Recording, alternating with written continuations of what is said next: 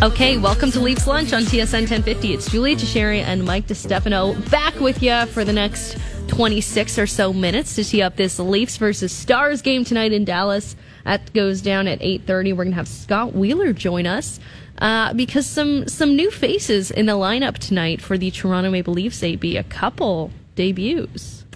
Yep, looks like we've got uh, a couple of guys who are going to be making their debuts tonight. Timmins, Connor Timmins, finally getting into the lineup for Mac Hollowell, and then uh, SDA getting Yeah. into the lineup. Simeon Dur Arguchintsev. But we're just going to call him SDA from here on out. I said it once. Yep. Okay, I've said it. Now you got to say it. Semyon Der-Arguchintsev. Okay, so everyone knows we know how to say the name. Now we can go and we can we can call it SDA. Yeah, it should be excited to see these couple guys in. Uh, so Timmins is getting in in the place of his old Soo teammate Mac Hollowell, who we noted had a little bit of a down game uh, in the Leafs' last outing. So probably merited to get a new face in there, especially with Connor Timmins on the sidelines waiting to get in for his Leafs debut. And uh, we'll we'll get into him a lot more with Scott, who tracked him quite a bit, tracks all prospects quite a bit. Uh, SDA getting in for Wayne Simmons. Kind of curious tonight, eh?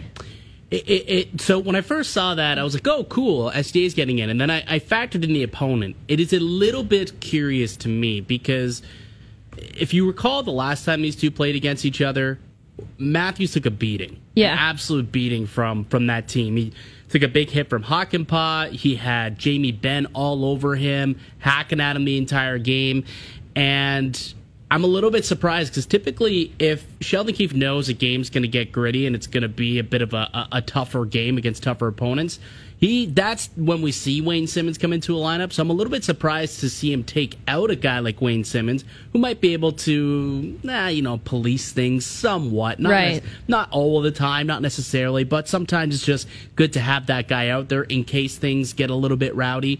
Um, and to put in like SDA, who, I mean, if you don't know this kid, he's five foot nine, 170 pounds. Hey, five ten. Put some respect on Okay, he grew an inch since being drafted. Five ten, a buck seventy, right? So it's not, you know, he's not someone who's going to go in there and he's not going to stick up for old Austin Matthews if things start to get a little bit dicey out there and, and it becomes a, an aggressive game and a, a physical game, which we could very well see. This is a, a veteran team. It's a, a heavier team, and they like to play that that style. Yeah, they do. Not like they have anyone jump off the page, mean, tough, but as a team, they they play a really out there. relentless style, a heavy style. Yeah, just tall and big. Yeah. Okay. An update on TJ Brodie. Apparently, he's not far away, as per Sheldon Keefe yesterday. Kind of an omni- uh, ominous update, but uh, an update nonetheless on one of the Leafs' many fallen defensemen at this point to the season. And in net tonight, AB, we, we were talking yesterday about what direction the Leafs were going to take this goaltender wise, if they were going to let Matt Murray have another game after a bit of a tough winning goal, uh, or if they were going to go right to Samsonov and really make this thing an A, 1A, 1B perfect. I guess in a perfect tandem, it wouldn't even be 1A, 1B. Just a perfectly Oh, split tandem. Uh, now we know they're going with Matt Murray tonight. It'll be Jake Oettinger for the Stars. Yeah, and and look, I think this is the right call. It's something that I believe they need to like when you talk about a tandem. Like I know I've been on uh, talking about this the last couple of days, even last week. I think at the end of the season, you look at the bulk of games, you say, okay, it was pretty much a 50-50 split. But I don't think that necessarily means you go, this guy has this game and you alternate, literally alternate starts. I Right. think you need to let guys get into somewhat of a rhythm. If that's, you know, getting two, three games in in a row, then so be it. I think that might be best for these guys. And, and you know, Samsonov has already been deemed the starter, health, is- you know, assuming that everyone stays healthy, I guess, um, in the game Thursday. So, uh, you know, Murray, regardless what happens tonight, hopefully he plays well. Um, you know, it'll be just two games, and then they're going to roll with Samsonov, and then we'll see what happens after that. Who plays on Saturday, and you know, continues uh, down the road. But I'm I'm not surprised that it's shaken up this way. I, I thought Matt Murray should be the guy. He's been a quality goaltender so far. He's played really, really well. Oettinger, surprisingly though, Yeah. his numbers have kind of fallen a little bit. Like I, I was digging into him last night, and you know, over the last calendar month, Oettinger has an 895, 898 save percentage at five on five. So that's not what you typically expect to see at a, at a Jake Oettinger, who was kind of becoming one of those young, up and coming goaltenders in the league. playoffs last year? He was Madness. outstanding, outstanding. Almost single handedly brought the Stars into the second Yeah. round over over uh, Calgary. But you know they're giving up a lot. They're giving up a lot of chances as well. They like to play a very high event. So tonight I expect to, to, to be a high event game. So they give up a lot of high event chances and, and high danger chances, but they also produce and generate a lot of high danger. And I mean, this makes sense that tonight could be a very high event game when you've got guys like Mitch Marner and Jason Robertson in this one. Both those guys going to make history tonight. You've got Robertson already on an 18 game heater. You got Marner on his 19 game heater looking to make it 20. Robertson 19, and, and I think it's what the first time ever in NHL history Yeah. they've had two guys with 18 or more game po- uh, point streaks that are colliding in one game. So pretty special um, matchup. And I mean, history gets made in this building for the Maple Leafs. If you recall, last year, Austin Matthews Right. pass Vaive's record in that building, and then the next goal he scored became the uh, was it the most goals scored by an American-born player in that Yeah. game, the overtime winner in that game. So I mean, last time they were in Dallas, good things happened for the Maple Leafs.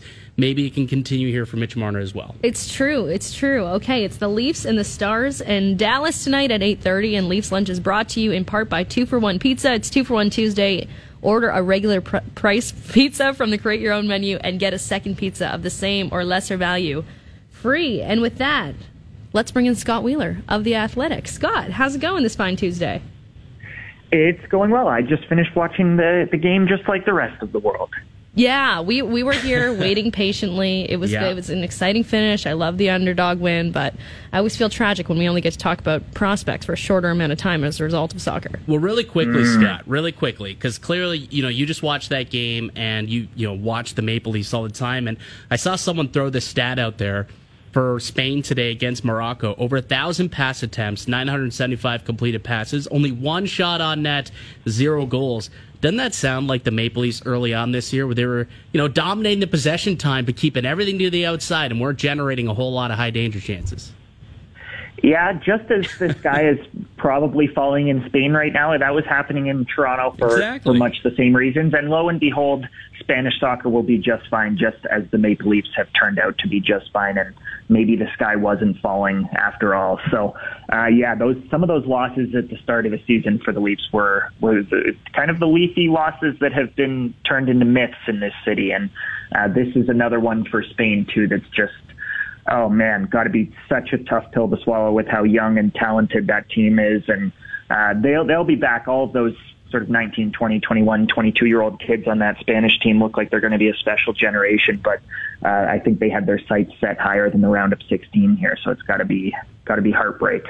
I'm sure it was, but there's been a lot of heartbreak in, in Toronto too. So the parallels the parallels are there, but things are going good right now. The vibes are high up in Toronto. Um, SDA and Connor Timmins set to make their Leafs debut tonight. Uh, why don't we start with Connor Timmins? Because you know he's a guy they brought in via trade. Haven't been able to get him into the lineup yet, but he will play tonight. Scott, what are your uh, expectations? What do you think he, he can bring to the lineup tonight and, and rest of season? I saw you put a piece out about a week or two ago when the trade went down. You spoke to a couple of guys who he was familiar with, who were familiar with him with the Soo. Mm-hmm. What do you expected out of him? Yeah, I expect him to to sort of continue what he's always been. It's been a bit of a weird path for him when he's been healthy, which hasn't been very often in the last four seasons. He's been a, a very good AHL player by and large and a productive depth defenseman for Colorado and Arizona in his short time in the NHL as well. His numbers in the video and I, I poured over the data and, and cut a bunch of tape from his play in the AHL and NHL and it all looks good. It looks similar to what it looked like in, in his Soo days when he was one of the true star defensemen in the OHL. He was really arguably the best defenseman on a world junior team that included Cale Makar. Uh, so he's had some really high highs in his career and some really low lows, and the low lows have been uh, a very, very serious concussion, which cost him an entire season and really jeopardized his career. Uh, and uh, consequently, as almost as soon as he got back, also a very serious knee injury, which cost him another full season. So he's been a pro, and it feels like he's been a pro for a long time now, and it feels like those Soo days are so far behind him. But of the four seasons that he's had uh, in the AHL and the NHL, uh, which have been pretty evenly split between between the two levels. He's lost two two full campaigns within that to to injuries. So uh, just hasn't really been able to find his footing as the 32nd overall pick that you'd maybe expect him to after he was so good at the World Juniors and so good in the Soo and uh, really he'd be a first round pick today, right? He was a 32nd round or 32nd pick in a draft that was 31 deep. So, um, yeah, just a, a solid sort of two-way defenseman. He moves the puck really efficiently. He gets his shots through. He's bigger, so he'll add some size to that pairing. Obviously, with Mac Hollowell and Victor Mete, they've been really quite small. He's 6'2", 200 plus pounds. Uh, will step up and close his gaps, and he's not going to lay anyone out in open ice, but he's he'll bring a physical element that uh, that Mete and Timmins kind of lack a little bit. So uh, just a little bit of a different look in in that on on that third pairing, and I expect that he'll he'll thrive. And he's a very much uh, a Sheldon Keefe type of player, and obviously Keefe and uh, and Dubas were still with the Soo Greyhounds when when he was drafted into the OHL way way back, so they, they'll have some familiarity that way as well. Yeah, the other player called up today, Semyon Der-Arguchintsev. And anytime you put out an article and you describe a player as the weirdest little player, we absolutely have to know more about him. Just tell me a little bit about SDA, uh, the player and the dude, Scott he's he's a unicorn. He's one of one. He's been like that since he first came over here from Russia and tried to make a go of it at an Eastern Ontario prep school. Uh, a few years ago, I went out to that prep school and then went out to Peterborough when he was starting uh, his junior hockey career and, and told a feature on him. And he is one of a kind. He grew up as this sort of skinny, scrawny, light-hearted kid whose English was way better than it should have been almost right away, and just always had a smile on his face and um, was always making people laugh, not because he was funny, but because he was just so out there and uh, just completely himself. Uh, when you talk to him, you, it's not like talking to a hockey player. He is very different from the people uh, who are around him, and he hasn't lost that. A lot of the those sort of characters that you hear about uh, they, they they can lose that once they become NHLers and once they sort of settle into the the hockey culture that we all know about. And he just hasn't that hasn't happened, not in the way that he plays and not in who he is off the ice. So uh, just a very unique player with the puck, just sort of magic hands, uh, sees sort of through layers of pressure extremely well, kind of singular vision, uh, some of the best sort of playmaking instincts as a passer that you'll see in the Leafs organization uh, but has has had to work very very hard to get stronger and to get to the weight that is required of an NHL player. And putting on muscle did not come easy to him. And he's just worked and worked and worked. And suddenly he was one of the best players on the Marlies through the first half of this season. And now he's getting a much much deserved call up. And he'll give he'll give that fourth line a little bit of flair, a little bit of playmaking, a little bit of passing, um, kind of like Denis Malgin has given them uh, at times. There, there, there are some similarities there, but his comes more from the, from the perimeter and, and in terms of just sliding passes into the slot and finding guys and uh, creating chances for others more than himself. So really, really happy for him. He's come a long way, and uh, it, it's I'm sure going to be a special night for him. We're chatting with Scott Wheeler uh, of The Athletic, and a couple of prospects who are really starting to flourish here as of now is Rasmus Sandin and Timothy Liljegren, a couple of first rounders from a few years back. Um, I was just looking yesterday. Out of all defensive pairings in the NHL, they're currently seventh since TJ Brodie left the lineup in terms of goals against per 60. So, doing a great job of keeping the puck out of the net with much tougher minutes than expected. Do you think that the level of play from these guys are sustainable and can they kind of become, you know, mainstays within this team's top four for, for years to come?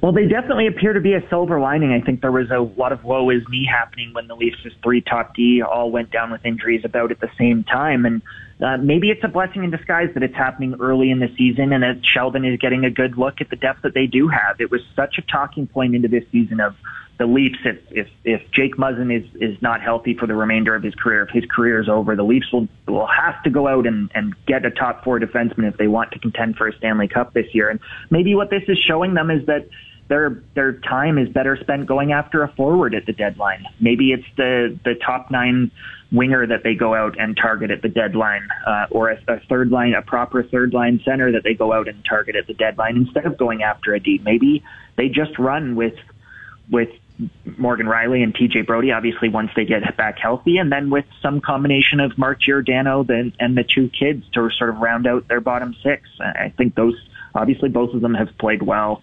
Rasmus, I think, struggled as soon as he got back. There was definitely yeah. some of that rust that was happening from the lost training camp. Timothy's been good right from the get-go when he got into the lineup.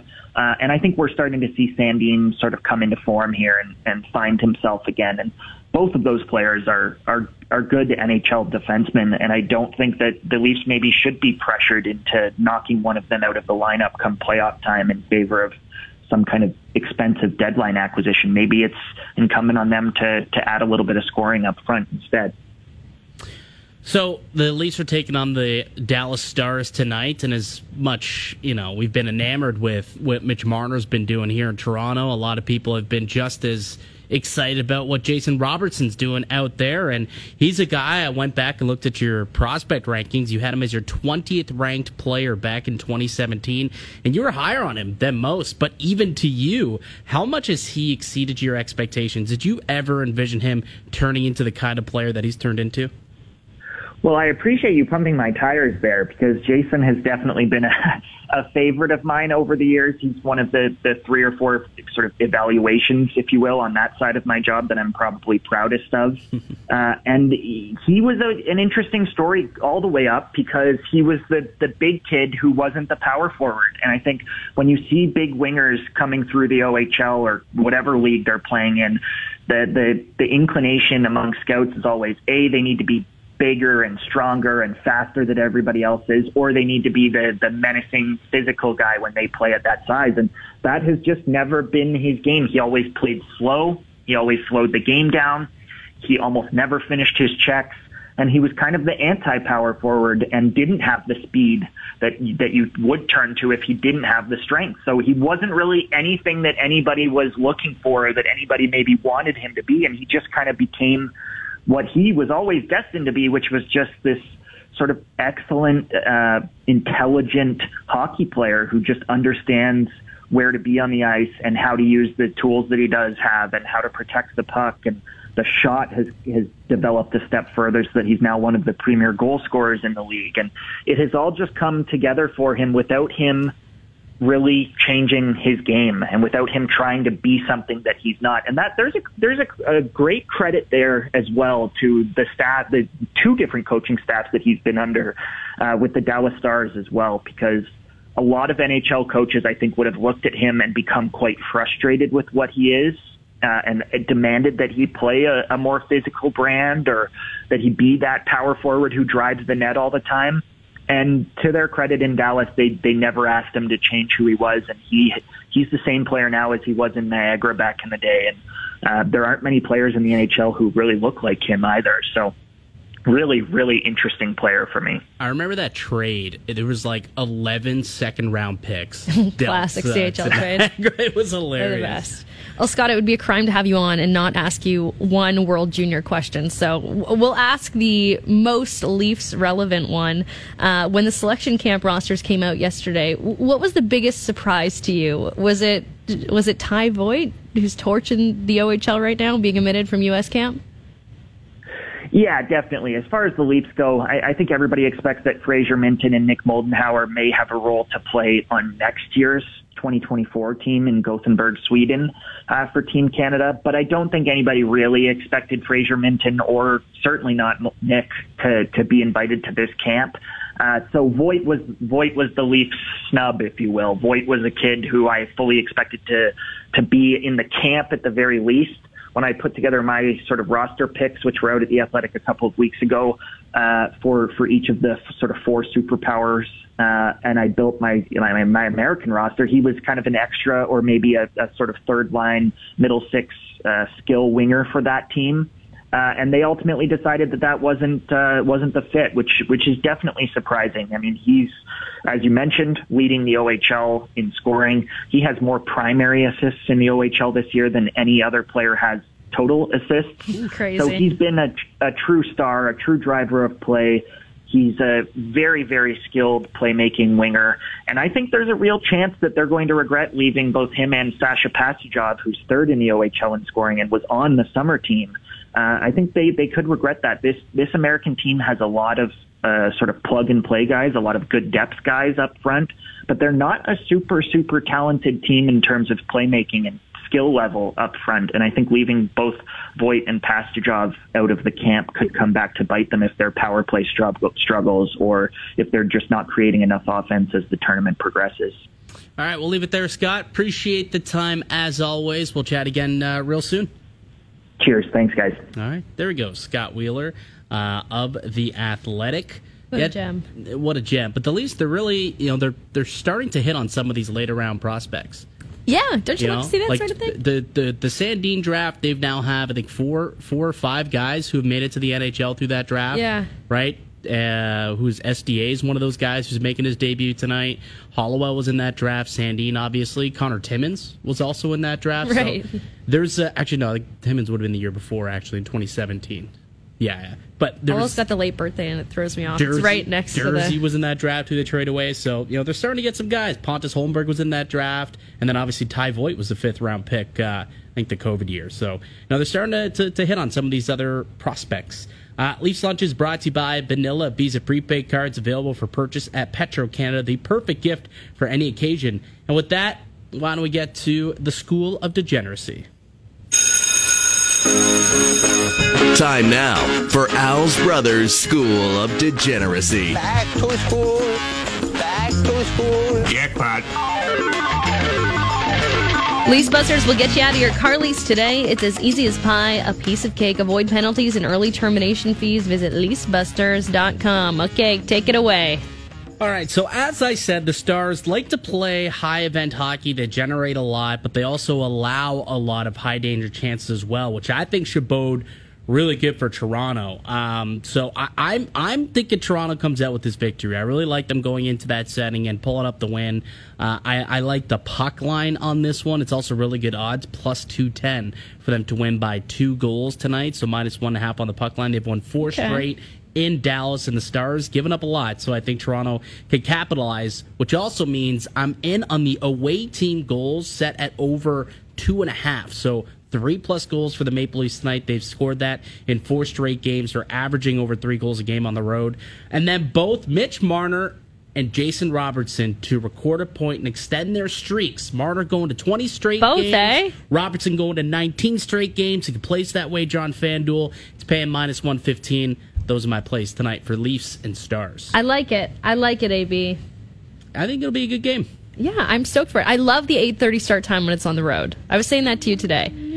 Yeah, 7:30 when it's at home and we like go to the game. Uh, like keep it, like just gets us home a little faster. But 8:30, if I'm watching the game from home, I like. There I like was, They had the 7:30 game. I think it was the Islander game, 7:30, and I was there watching it. Yeah, and, and I was just like it felt so late. That by the see at home it, it feels really late, and it went to OT. It was right. crazy. Uh, tomorrow's Classic Lotto 649 jackpot is an estimated $5 million, and the Gold Ball jackpot's an estimated $30 million. Text a 649 and your name to 105050 for your chance to win $100 in Lotto 649 tickets with Encore. Standard message rates apply to all entries. Lotto 649, find your possible. All right, that does it for us today. Enjoy the game. 8:30 puck drop, like we said.